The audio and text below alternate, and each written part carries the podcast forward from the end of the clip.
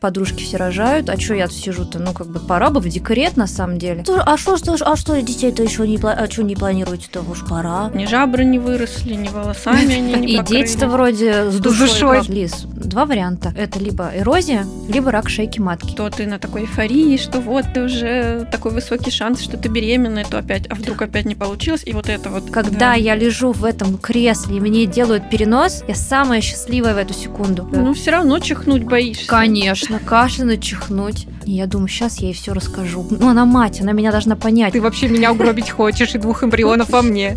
Ты не так это делаешь, ты не так посмотрел, не так да, дышишь. Почему ты вообще дышишь? За тебя, за нас путь никто не пройдет. Дорогу на самом деле осилит идущий. Чувство вины, наверное, это самое главное, что происходит внутри. Ну, а у вас как дела?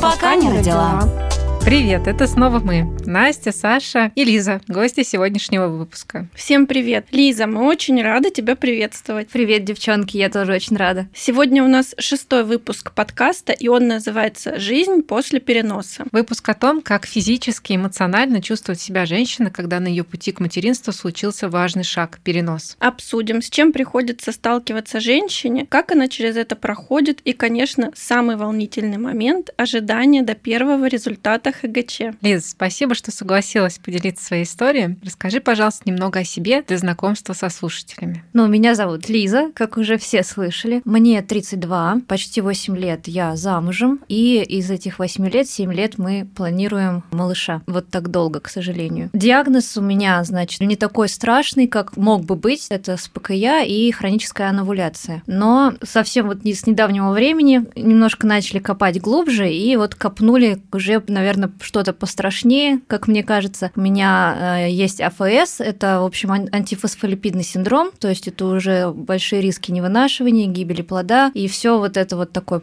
Но, с другой стороны, конечно, я рада, что мы нашли такую причину, потому что сейчас уже, когда я готовлюсь к новому протоколу, мы уже, конечно, не допускаем тех ошибок, которые были, и уже корректируем все в ту сторону, чтобы все получилось. Ну, это здорово на самом деле, что нашли сейчас э, такой рад радостный, можно сказать, момент на пути планирования. Да, это, конечно, точно, потому что столько уже всего перепробовано. Ну, короче, я уже знаю, что надеюсь на то, что это вот именно тот момент будет, когда должно все получиться, потому что сейчас такая терапия мощная идет и подготовка, что просто, ну, я не знаю, что должно произойти, чтобы не получилось просто уже. Ну, в этом контексте не будем точно думать, что действительно лучше думать в том контексте, что я сделала все вообще, все да, возможное, а это психологически самое главное знать, что ты сделала все, потому что иногда даже сидишь такая, а может, что-нибудь еще сделать?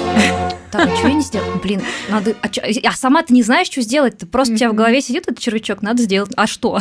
Ну да. Лучше быть занятой во время Ну, конечно, конечно. Я хочу рассказать нашим слушателям, что э, Лиза ведет свой блог о пути к родительству. Ссылку на него мы дадим в описании к нашему выпуску сегодняшнему. Я подписана на Лизу уже два года так точно, и у меня стойкое ощущение, что мы сто лет знакомы. Точно. Очень рада, что ты пришла сегодня к нам. Да, для меня знакомство первое, но точно не менее приятное.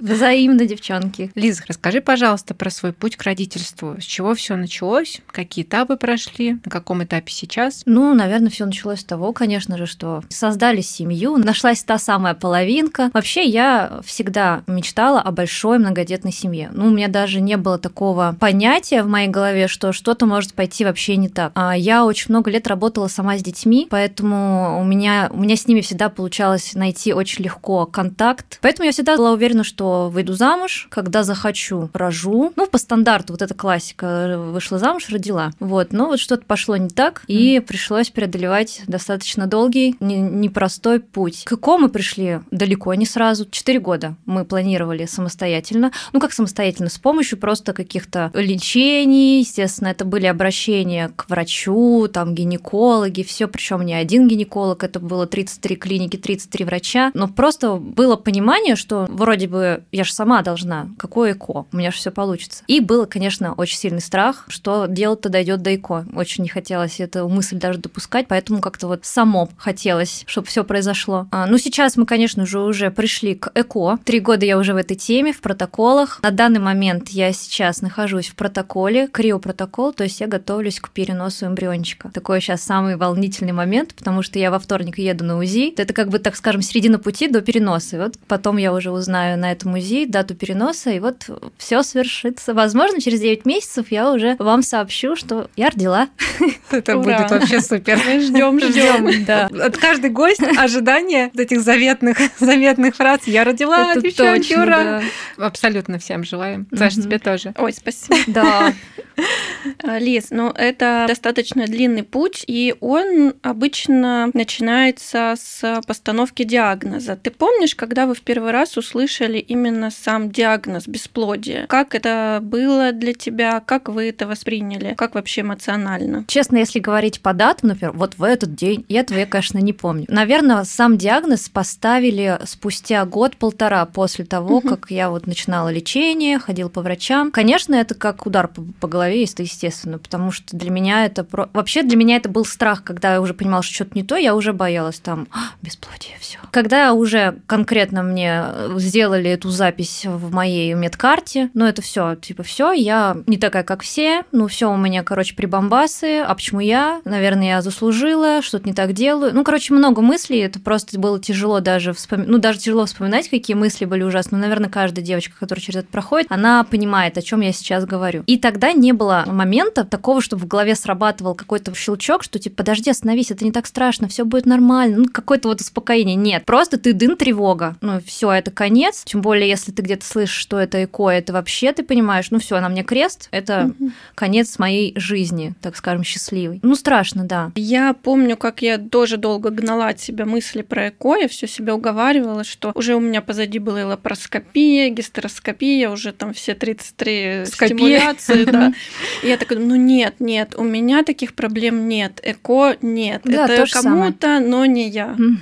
Лиз, ты хорошо отметил этот момент, что подавляющее большинство женщин переживает действительно очень схожие ощущения. Потери связаны с образом будущего, как это Да, так, да, что да. со мной, почему, за что и как вообще дальше жить. И ну, действительно очень непростой момент, когда слышишь этот диагноз. Для кого-то он является сюрпризом, кто-то к нему подходит уже так с пониманием, что да, это бесплодие, но эмоционально это действительно непростой момент. Лиз, хочется, знаешь, на какой момент обратить внимание? На осознанность в достаточно юном возрасте. Сейчас объясню, о чем я. Часто в молодом возрасте в паре рассуждают так, что еще молодые, успеем. Как для вас пришло понимание, что пора уже обращаться к врачу? К тому моменту, как вы поняли, что что-то идет не так, вы были достаточно молоды. Да, мужу было 21. 21, да? Да. Ну, То есть э, это прям Ближе такая... к 22. Вот так скажем. Ну, я поняла вопрос, на самом деле. Я не буду скрывать, сейчас расскажу, как есть. А, Может быть, тоже кто-то там услышит себя в этом, не знаю. У меня не было такого, что, ой, все, я хочу быть мамой. Ну, типа вот осознание такое. У меня было навязывание с общества. И Я не стесняюсь этого говорить, потому что, ну, так оно и есть. Ну, действительно, мы живем, многие девчонки так живут, просто вот наслушаются со стороны и такие начинают, «А, точно рожать надо. Ну, вот как-то так. Мгм. У меня такое было. На меня очень сильно повлияло, не знаю, как это сработало, но на меня очень сильно повлияло мнение моих коллег с работы. Это было там типа, ну что, Лиз, ты же вышла замуж, ну все же, Ну, давай. там. действительно. Ну, как бы Да. давай, ты что на работу ты ходишь, все не беременеешь. А у меня как бы не было, ну нет, у меня всегда было желание, что я хочу быть мамой. Просто на тот момент у меня как бы не было той осознанности, что вот сейчас пора. Потому что я думаю, ну, мне было, у меня постарше муж немножко, то есть мужу было уже 22, мне было, а мужу 21, мне было 24, у нас три года разница. То есть, в принципе, я-то как бы думаю, ну, наверное-то я готова, как бы да. Но я все время думала, а муж-то готов ли? И потом я начала думать, что действительно что-то все рожают, подружки все рожают, а что я тут сижу-то? Ну, как бы пора бы в декрет, на самом деле. Я начинаю понимать, что мне нужно как-то об этом сказать мужу о своем решении. так скажем. Но он у меня очень лояльный, он у меня очень добрый, он меня очень любит, поэтому как бы все, что я не попрошу, не скажу, так скажем, он меня поддерживает. Ну, конечно, в плане детей я переживала, ну, в смысле, тут как бы тема тоже серьезная, и я немножко с хитринкой подошла, потому что я прекрасно понимала, что мне скажет, Лиза, ну еще рано, ну, типа, давай попутешествуем, по... ну, на самом деле. Вот, и я ему, я сейчас скажу фразу, которая, наверное, стала в моей жизни роковой. Начала тему про детей, что вроде не пора ли бы нам, тра тра-та-та, он вроде да еще рано, вроде мы вроде не готовы, еще погулять бы. Я говорю, ну слушай, ну мы же не знаем, когда у нас получится. Ну говорю, а у нас может не получится с первого раза, и нам много лет придется там бороться за ребенка. Уж лучше начать сейчас, чтобы не терять это время. Но я-то эти слова говорила под контекстом того, что типа все получится, просто mm-hmm. давай расслабься. А получилось, вот видите, как, ну как бы фраза сыграла со мной злую шутку и обернулась правдой ко мне, что действительно так и получилось, что мы начали, а по итогу-то результата-то нет. Что еще могу сказать? Сразу же я очень быстро начала понимать, что что-то не так. Обычно я знаю, девчонки начинают обращаться к врачам спустя полгода, год, кто-то дольше даже ждет, э, ну не придает значения. А у меня как-то вот через три месяца неудачных попыток самостоятельных сразу сыграл что-то не то. Ну не может такого быть. Но у меня еще примеры, потому что со стороны были подруг, которые, извините, с первого-второго цикла уже беременели. В моем мировоззрении, то есть женщина беременеет с первого максимум со второго раза. Другого не дано просто. И все. И тут, конечно, меня начало уже накрывать спустя три всего лишь, как вот я сейчас думаю, господи, месяца. Да. И все, я начала бегать уже по врачам. Ну, на самом деле, ты большая молодец. Я помню, тоже накрыла после первого месяца, второго, но до врачей это еще. Сколько ну, ты до врачей шла? Получается, год мы пробовали, через год я пошла уже угу. к врачу, поэтому три месяца. Да, да, да. Я да. почему тоже такой вопрос возник, потому что на самом деле в моем опыте тоже вообще далеко не три месяца, ну, может быть, полгода. Угу. Лиза, если вернуться на 5-7 лет назад, то информация о бесплодии, лечении была более закрыта. Не было столько групп и блогов о трудностях репродуктивных. Люди скрывали тщательнее свой путь, клиники не вели соцсети. Сложно было что-то найти вообще о процедурах, которые проводятся при диагнозе бесплодия. А в каких источниках ты для себя искала информацию? Вот, кстати, тоже хорошая тема, хороший вопрос, потому что катастрофически не хватало информации вообще. А если говорить про источники именно какие-то, вообще ничего не искала практически. Я вот почему-то опиралась именно на живые примеры подруг. А все живые, еще раз повторю, примеры были, ну, счастливым концом и быстрые, так скажем. А у меня это не получается, ну, значит, что-то, говорю, со мной не так совсем. И прям не хватало на хоть какого-то одного человечка, который бы был в такой же ситуации, как я. Хотя, с другой стороны, возможно, таких людей невозможно. На самом деле, таких людей вокруг меня было много много, просто они все шифруются. Девушка боится на тему бесплодия говорить, не дай бог кто-то узнает, это прям табу. И у меня такое было. Ну, типа, если с кем я могу на эту тему заговорить? Если я начну говорить, человек поймет, что у меня проблема. И что будет? Это же все, ну, конец света. Самое первое, что я начала уже в интернете искать, это уже когда я морально начала себя готовить к тому, что наш путь это только уже эко, а я уже просто начала вбивать, просто сначала помню в интернете, прям писала эко-отзывы, читала на каких каких-то форумах, что девочки пишут, прям вот именно по протоколам, там, что они делают. Мне это было действительно интересно, потому что, ну, как бы ты же не понимаешь, что тебя ждет. Ты просто хватаешься за каждое слово, за каждое предложение, и начинаешь уколы.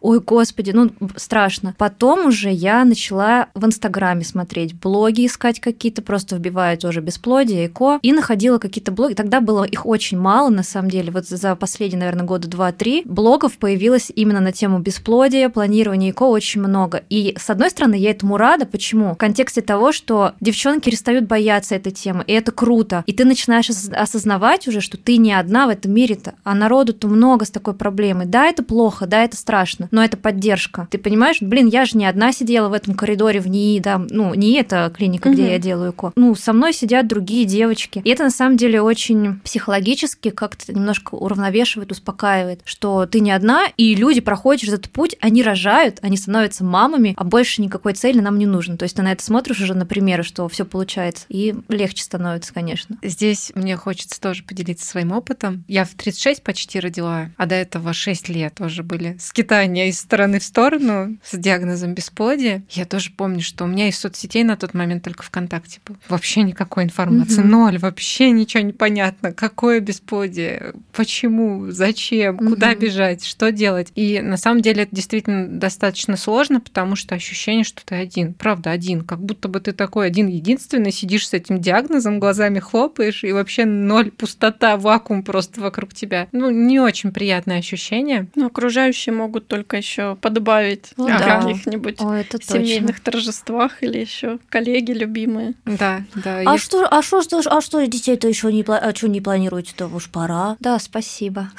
Да, да. Особенно мне нравится, э, просто вспомнился случай, когда я села в такси, меня папа провожал. У меня папа такой, типа, таксисту в окошко. Мою дочь довези до дома. Ну, знаете, так, мне 32, а у меня папа, значит, дочь довези. Мы едем, таксист улыбается вроде. «Ну, такая взрослая. Я говорю, да. Говорю, а сколько вам лет? Я говорю, 30. А мне 31 тогда был. Я говорю, 31. Да уж, чего так сюсюкать-то с тобой? У тебя уж, наверное, свои дети. Я говорю, нет еще. У нас замужем? Я говорю, замужем. Так а чего? Ну, я уже просто блог вела, мне все, мне уж пофигу. Я так спокойно на эту тему говорю, я просто на него смотрю, говорю, спасибо большое, говорю, у меня бесплодие 6 лет, делаю ко, пока неудачно. Как он? Все, пауза была до конца моей дороги. Кляп.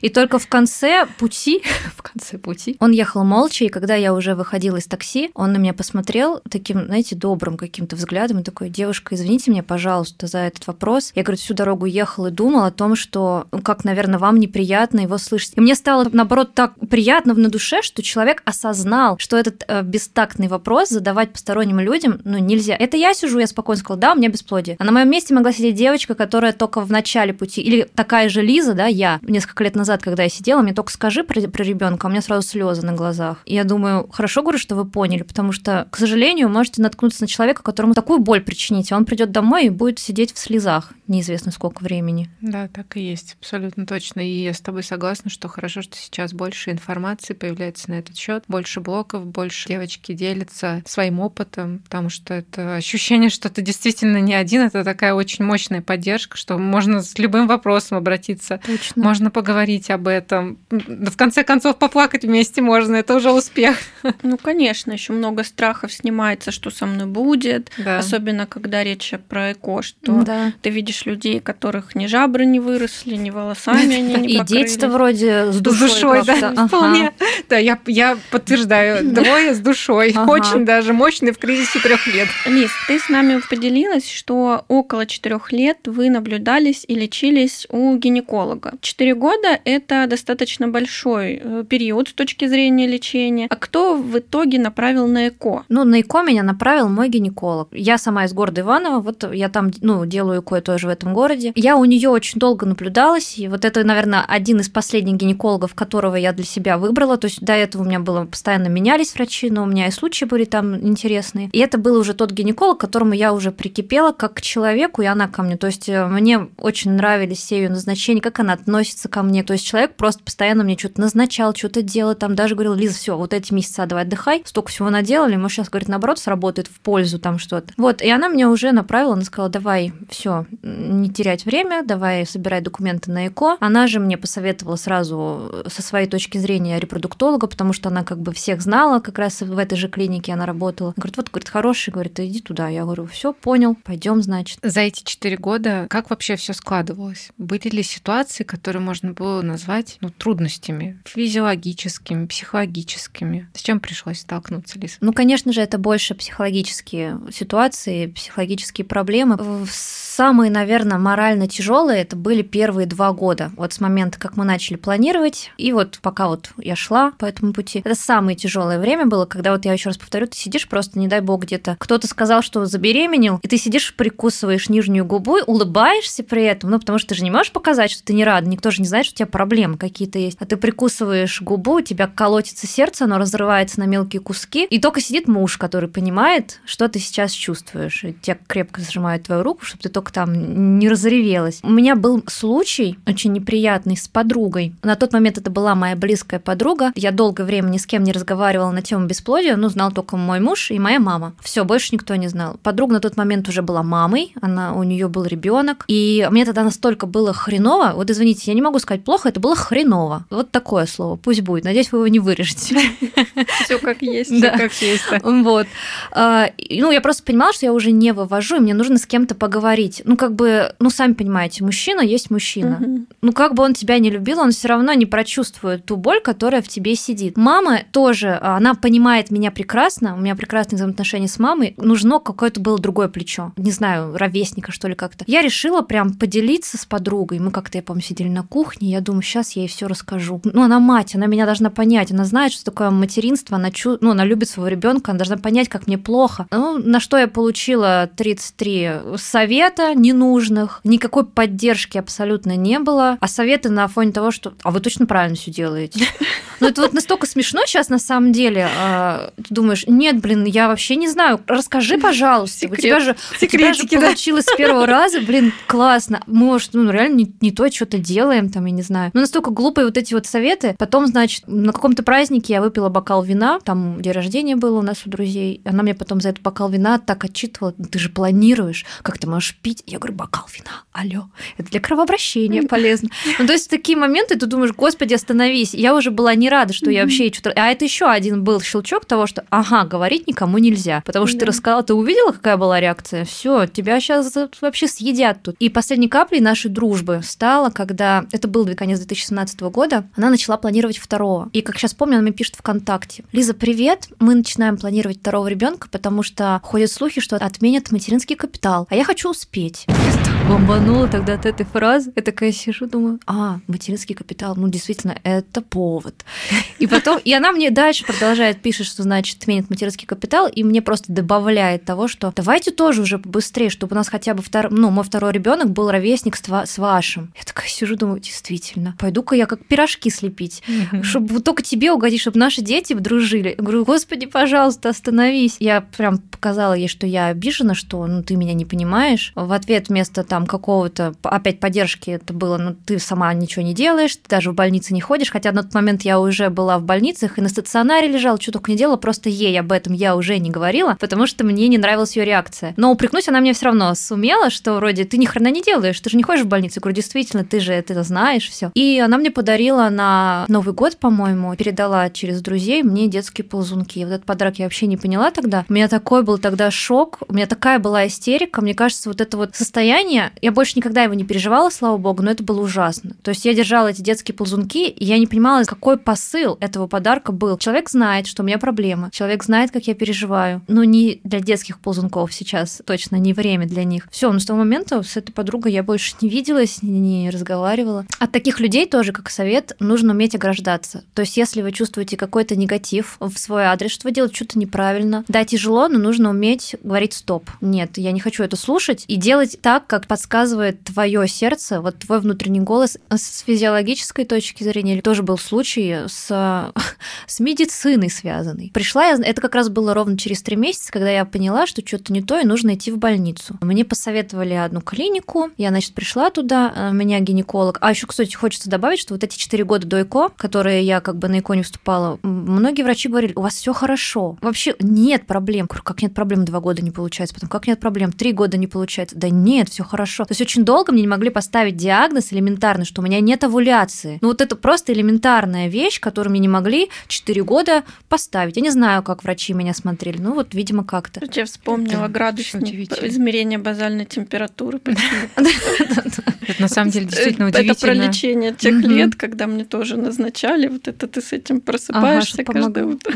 С ума сойти. То есть даже на УЗИ не видели, что нет, нет овуляции? Нет, не видели. Фантастика. Ну, не знаю, как они не видели, но мне, по крайней мере, никто об этом не говорил. И вот я, значит, пришла через три месяца в больницу, через связи я пришла, причем я пришла там к заведующей отделения там гинекологического, то есть по связи. И она мне сказала, вроде, ну так, говорит, все нормально у тебя. Она говорит, давай, если хочешь, мы, говорит, тебя положим на стационар. Стандартная процедура, пролечим воспалительные процессы в организме. Ну, а я-то что скажу? Нет, и, конечно, скажу да. Ну, давайте, конечно, вы же врач, вам же виднее. И я на неделю ложусь на стационар. Там 33 манипуляции, там таблетки, всякие, я не знаю, капельницы, уколы и, конечно, тампоны. Я не знаю, знаете вы про это? Нет, их вставляют ну, в одно прекрасное место. Слышала. Ну... А там какая-то мазь специальная, да, наносится, угу. и тебе вот этот тампончик, ну там марли обычная, угу. тебе его вставляют, и через 5-6 часов должна его вынимать. Вот. На тот момент меня уже удивлял момент, что, э, ну, как бы девчонок много лежало в больнице, кто-то лежал после выкидыша, кто-то после там чистки, кто-то на сохранении, кто-то, ну, у всех разные, но назначения у всех у были всех одинаковые. Одни и те же тампоны. Одни и те же дозировки, лекарства, все. Я, я такая думаю, блин, а я-то вообще как бы лежу, у меня по сути-то ничего нет, я просто профилактика, но у меня, значит, это. И был случай, когда а, на выписке вот вставляют тампон, а его нужно через 5-6 часов вынимать. Ну, я всегда домой приходила, все делала. Я, значит, прихожу к гинекологу, она говорит, я сейчас тебя, говорит, посмотрю перед тем, как выписать. Я ей говорю, у меня, говорит, тампон, как у меня посмотрите, ничего страшного, он мне не помешает. Я говорю, ну, хорошо. Прихожу домой, я уж извиняюсь за подробности, но мы все тут девочки. Этот тампон было сложно не заметить. Там висел огромный. Это не тот тампончик, mm-hmm. который продается в магазинах для нас, да, в э, критические дни. Там висел хвост, хвостище, который, в принципе, тебе, ну, его не, не заметишь. Я прихожу домой, я понимаю, что мне ничего не мешает, у меня ничего не висит. И я понимаю, что, ну, наверное, когда она меня смотрела, она этот тампон вынула. Ну, а как бы она меня смотрела тогда с ним-то? Я так спокойно, все, мне ничего не мешает. Я прожила так неделю. Через неделю я иду в туалет, и у меня что-то выпадает. И оказывается, это был тампон, который она мне во время осмотра затолкала как можно глубже. ну и за неделю он еще сам нормально пролетел. И вместо того, чтобы быть 5 часов в моем организме, да, он у меня был неделю. Естественно, у меня были очень сильные последствия. У меня были сильные жжения, зуды, все такое. Я туда возвращаться не стала, я побежала в другую клинику, уже платную. Это я все бесплатно mm-hmm. ходила, лечилась. Mm-hmm. Я побежала в платную клинику, у меня взяли там мазки, не мазки, анализы, и мне там сразу говорит гинеколог, говорит, Лиз, два варианта. Это либо эрозия, либо рак шейки матки. 10 дней будем ждать результат. Я помню, как я вышла из клиники в машину, у меня в машине сидел, ждал муж. Я просто была в слезищах, в слезах. Ну, я говорю мужу, он, он не знает, что сказать, он не, ну, он сам, конечно, страшно слышит слова, как рак такие, да. А, я не, не могу ждать 10 дней, я еду на следующий день в другую же клинику, тоже платную, но там уже, говорю, я умоляю вас. И мне берут этот же анализ, в этот же день мне дают результат. Слава богу, никакого рака не было, эрозии тоже Ух! не было, просто сказали, сильный воспалительный процесс из-за того, что слизистая просто угу. вся сожжена. Угу. Естественно, у меня много-много месяцев уходит на восстановление и на лечение от лечения. Вот, это я просто говорю к тому, что, вот, к сожалению, бывают и такие случаи, к сожалению, к большому. Угу. Лиз, вот подошли к этапу ЭКО. Впереди протокол. Были ли у тебя страхи? И если были, то какие? Ну, конечно, страхи. Мне кажется, слово страх это основ...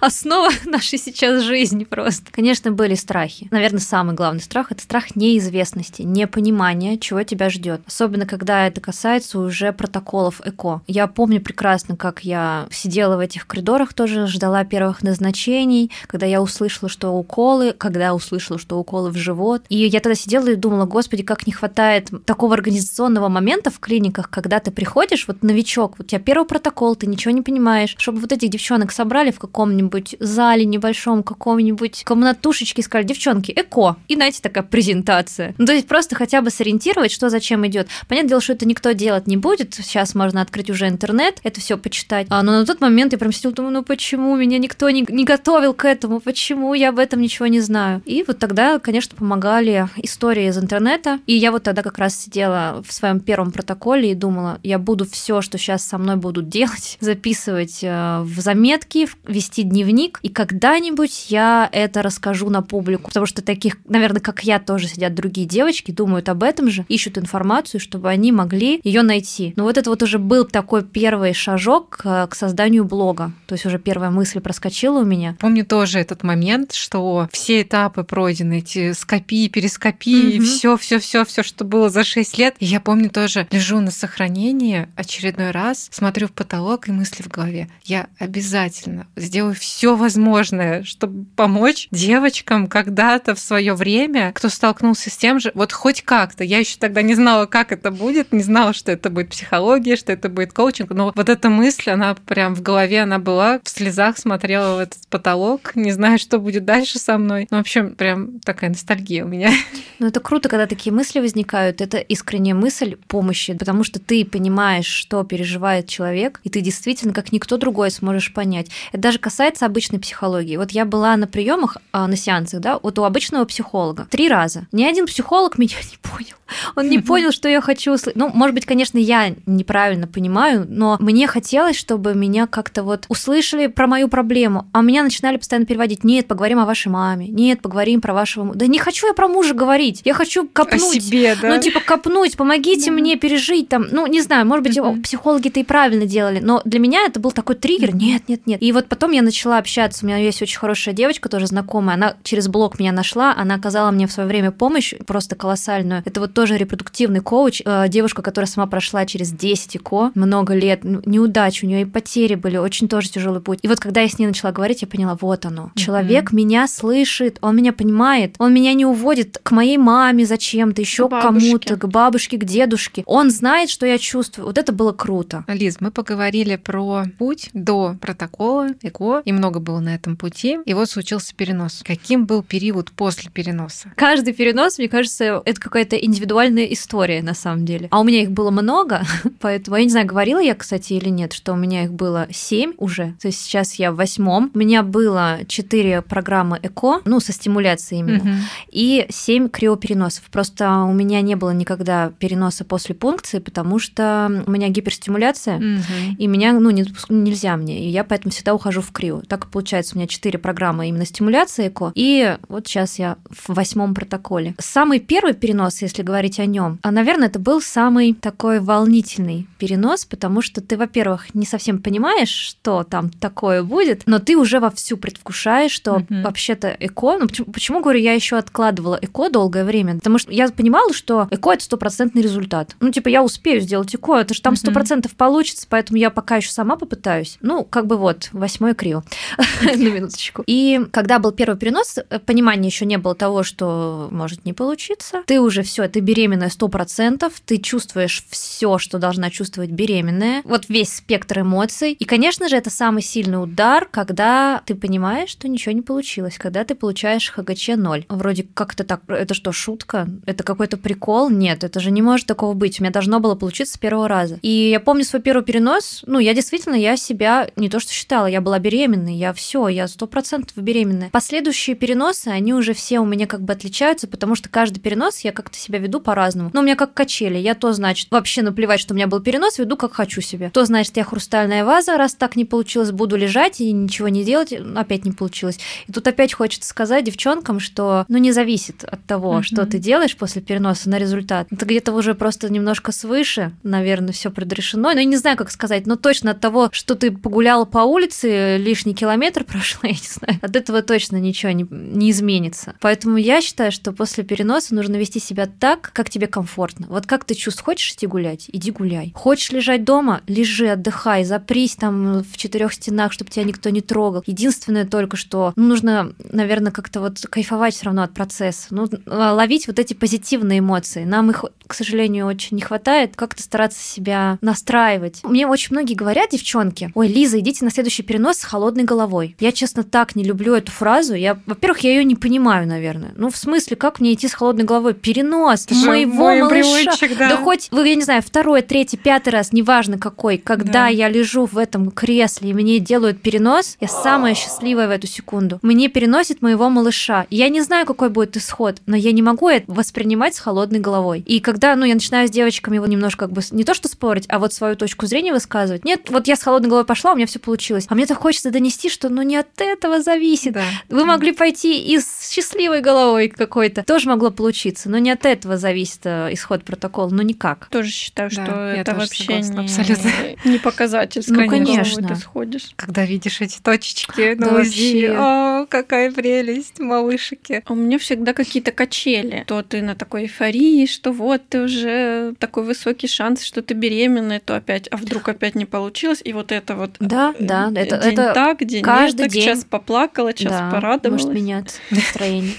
Это тоже. Это вот я сейчас тоже готовлюсь к протоколу. У меня один день, вау, у меня протокол. А другой день, боже мой, я так боюсь, что мне, господи, помоги. Ну, ты уже начинаешь просто, не знаю, молиться всем богам, я не знаю, примет, тоже протоколы. В какие-то протоколы я шла просто вся заряженная по приметам, носки полосатые, там еще чего-то. Потом думаю, да ну нафиг это все. Ну, на самом деле, с приметами я как бы отношусь к этому. Если хочется, делай. Это больше, знаете, как самоуспокоение такое. Это так же, как мне мой репродуктолог всегда говорит, когда, особенно там первый перенос был, а что, можно уже вставать? Ты боишься встать, ты боишься первый раз сходить в туалет. Я не знаю. И она все, Лиза, но он уже никуда не выпадет, ходи, делай все, что ты делаешь, все, он никуда не денется, он с тобой, ну, эмбриончик. И тоже думаешь, блин, девчонки, расслабьтесь, он никуда не денется. Но все равно тогда. Ну, все равно чихнуть боишься. Конечно, кашлянуть, чихнуть первое там время как правило, самое сложное эмоционально до ожидания результата. Как ты с этим справляешься? Есть ли у тебя какие-то лайфхаки? Нет.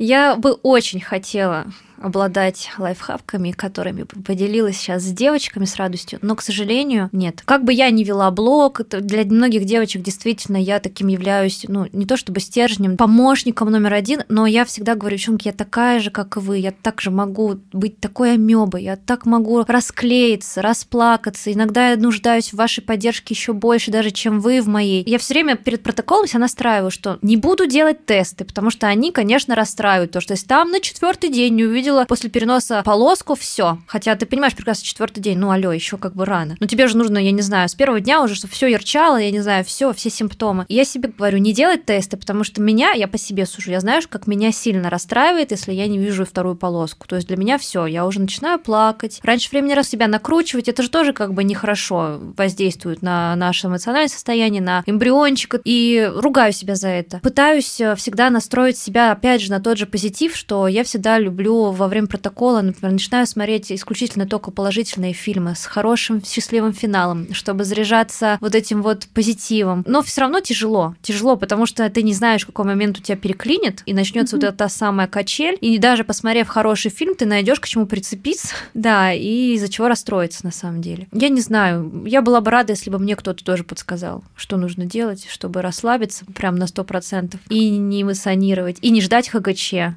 Это невозможно. Это, это правда невозможно. Ну, кто-то вот спокойно, я так Мне думаю. кажется, нет. Таких. Я тоже, кто говорит, не что верю. я спокойная, я тоже не верю. Я тоже не верю. Сейчас вот тем человеком ведьмой. А если серьезно, то да, вот третий протокол, победный, который был, у меня было ожидание ХГЧ, такое, знаете, с максимальным предвкушением. Я ждала, что, ну вот я сейчас открою файл с результатами, и там обязательно будет трехзначная цифра. Ну, не знаю, вот это именно такое волнительно приятное ощущение, что, ну, по-другому просто быть не может. Это, в это может быть, ты уже как-то чувствовала подсознательно. Многие человек говорят, я как будто чувствовала. Я каждый протокол тоже пытаюсь понять, а чувствую ли я? Ничего я не чувствую. И всегда, на самом деле, каждый раз, когда я открываю ХГЧ, жду вот эти минуты, часы, когда, потому что я стараюсь на ХГЧ сдавать, чтобы в этот же день был результат. Это же невыносимо да, долго сутки ждать. Часов лучше. Я готова переплатить еще что-то, но чтобы это было ускорено, Быстро. да. Ты сидишь, ждешь, и почему-то всегда, вот когда у меня были протоколы, когда я открывала ХГЧ, я прям как будто бы уже заведомо расстраивалась. Uh-huh. Я не знаю, то ли я чувствовала, то ли у меня как-то уже ну, мозг привык, что постоянно нет, нет, нет, да, ну как бы скорее, семь пролетов, это. да, но это не два, не три, это семь раз нет, и ты уже такая, опять что ли нет, как будто ты не знаешь, что значит да. И я вот поэтому mm-hmm. сейчас вот очень сильно переживаю за свою. Сейчас я вообще в таком состоянии классном нахожусь. Я очень хочу его сохранить до mm-hmm. переноса и после, но это, конечно, очень тяжело. И мне так хочется ждать ХГЧ и не допускать вот этих мыслей, что что-то может не получиться. Тоже хочется быть уверенной. Ну, посмотрим, как будет, конечно. Очень хочется пожелать, чтобы именно так и было, потому что на самом деле это действительно очень приятное ощущение. Я сейчас поняла, на что я была отвлечена. Видимо, в тот момент, когда так. я ждала ХГЧ, я просто террорила мужа. У меня совершенно было сложное, да, эмоциональное состояние, связанное уже, по всей видимости, с гормонами. Мне кажется, муж может, по моим ощущениям, по крайней мере, на тот момент вспомнить как самый ужасный период вообще нашей семейной девятилетней жизни, потому что просто все было не так, не так водишь, ты вообще меня угробить хочешь, и двух эмбрионов во мне, ты не так это делаешь, ты не так посмотрел, не так дышишь, почему ты вообще дышишь? Было примерно так. Я была, по всей видимости, отвлечена на это. Весь негатив получил ожидания, да. Слушайте, ну вот, мне кажется, отдельная благодарность надо говорить нашим мужьям. Понятное дело, что они в какие-то моменты нас не понимают, и мы за это на них злимся. Но нужно понимать, что это мужчины. И все равно, ведь какую поддержку они оказывают для нас? Они терпят наши вот эти заскоки. Они, не знаю, но они все равно тоже переживают. Конечно, они тоже переживают. Мне кажется, должен быть какой-то отдельный выпуск про мужей. Про мужей. Просто, да, действительно. Лиз, сейчас э, восьмой перенос. Угу. Ты уже сказала о том, что каждый перенос это каждая своя история. Как менялись ощущения от переноса к переносу? Ой, на самом деле, вот если вспоминать последние переносы, вот шестой, например, глобальное было изменение, поскольку я веду блог, а я начала вести блог после первого ЭКО, после стимуляции, то есть, по-моему, еще до первого переноса, до крио, создала блог, начала вести. И поэтому получается, что все свои протоколы я уже как бы афишировала. Я этого не стесняюсь, я не боюсь, что кто-то там сглазит, сглазит, там кто-то, ой, не говори ни о чем тогда. Я говорю, да я 4 года никому не говорила. Ну, как-то, видите, результата нет. И на шестой перенос а, у меня пришло такое осознание, что я не хочу никому говорить. Но это было исключительно не потому, что меня кто-то сглазит, да, я не этого боялась. Просто мне захотелось держать это вот в себе. Наверное, не было, так скажу, энергии распространять mm-hmm. это. Потому что у меня был шестой перенос сразу же в нахлест после пятого пролета. То есть у меня был пятый перенос неудачный, и буквально практически в следующем же цикле я вступаю в шестое крио. У меня по УЗИ все было хорошо, мне репродуктолог тоже говорит, иногда, говорит, бывает захлест. Я говорю, да, я согласна. И я тогда согласилась, у меня тоже тогда мысли были не то, что, вау, да, я согласна, а мне тогда я согласна. Ну, то есть уже, знаете, такая безысходность, типа, мне вообще плевать, что там будет, а у меня это был последний эмбрион в крио э, замороженный, и я думаю, что ждать, чего там томить, надо сразу, думаю, выстреливать. Именно это был первый протокол, когда я действительно шла такая без эмоций, ну, такая, ну, УЗИ, ну, там, и никому не говорила ну, нигде. Но единственное, да, все равно, когда я пришла на перенос, как бы я себя не настраивала, что Лиза, не нужно строить иллюзии, не нужно ничего думать, это всего лишь перенос. Я все равно и заплакала там, и получила вот эту волну счастья, как всегда. Лиз, хочу задать тебе вопрос. Я бы назвала его не из простых, так как связан он с одной из стадий, которую проживает женщина, когда сталкивается с потерями, в том числе такой, как протокол без имплантации. Какое у тебя было отношение к себе, когда случались пролеты? Было ли чувство вины, что сделала что-то не так, поэтому случился пролет? Пролет. Ой, чувство вины, наверное, это самое главное, что происходит внутри. Но я уже, знаете, как-то настолько научилась принимать вот в себе вот это состояние очередной неудачи, что когда это происходит, я просто уже знаю, какие этапы я проживаю. Я сейчас говорю как бы за себя. И я себе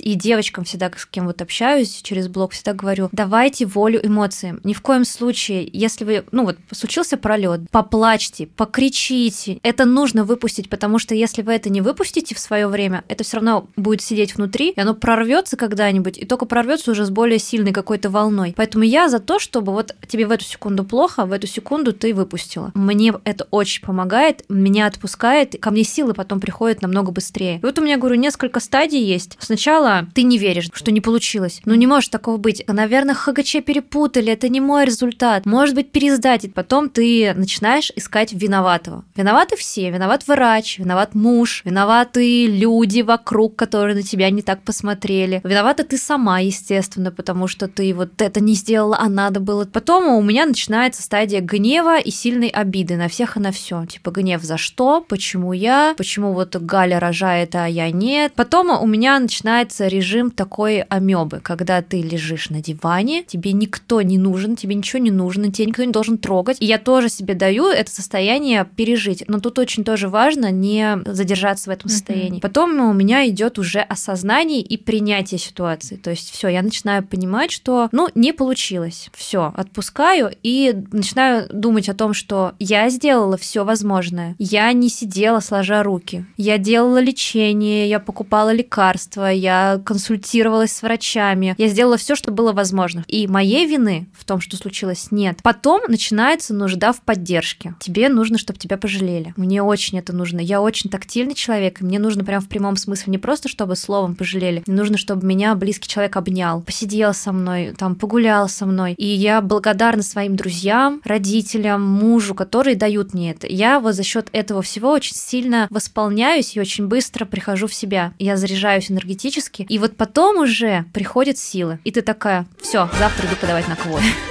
И у тебя нет времени сидеть и рассоливать вот это все. А это все, сейчас вам рассказала вот это 33 этапа, да, моего восстановления. А это все проходит за три дня, грубо говоря. То есть я быстро восстанавливаюсь, потому что я понимаю, что, ну, во времени у меня нет сидеть, и за меня никто этот путь не пройдет. Мне никто ребенка не принесет, под дверь не положит. Я должна идти, извините, дальше. Поэтому я девчонкам всегда говорю, поплакали и пошли дальше. Лиза, спасибо тебе большое, что ты поделилась с нами, с нашими слушателями. Это классная, ценная информация. Структура структурно все тогда.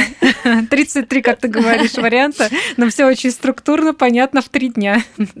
А, я тебя очень хорошо понимаю и хочу тебя поддержать, сказать, казалось бы, банальную фразу, но так и есть, потому что правильно ты сказала, что за тебя, за нас путь никто не пройдет. Дорогу на самом деле осилит идущий. У тебя огромная внутренняя сила, которая, я уверена, приведет тебя к мечте и, надеемся, очень скоро. Большое спасибо. Все-таки поддержка взаимная, она очень важна она. И поэтому я тоже хочу от себя сказать вам большое спасибо. Вы такие молодцы, что вы создали такой подкаст на такую тему, потому что для стольких девушек, и я даже не побоюсь слова мира, потому что, ну, все-таки меня тоже читают девочки, только из России. И я могу сказать, что это большая поддержка. Такие подкасты, когда ты сидишь, слушаешь. Так что девчонкам тоже хочется всем пожелать большой удачи. Лиз, спасибо тебе за твою историю и за участие, и за твою энергию и силу. Спасибо. И для нас поддерживающие, и для тех, кто будет нас слушать, я уверена, что тоже. И хочется поддержать и тебя тоже на твоем новом пути, который сейчас. Восьмой протокол. Я понимаю, что есть то, что от нас зависит, а есть то, что от нас не зависит. Но даже несмотря на это, даже несмотря на то, что от нас это не зависит, я все равно желаю от всей души, чтобы этот протокол был победным, чтобы ты не просто шла, а прям непосредственно держала свою мечту в руках. Это очень-очень-очень хочется тебе пожелать. Большое Пусть все получится. Лиз, от всей души желаю, чтобы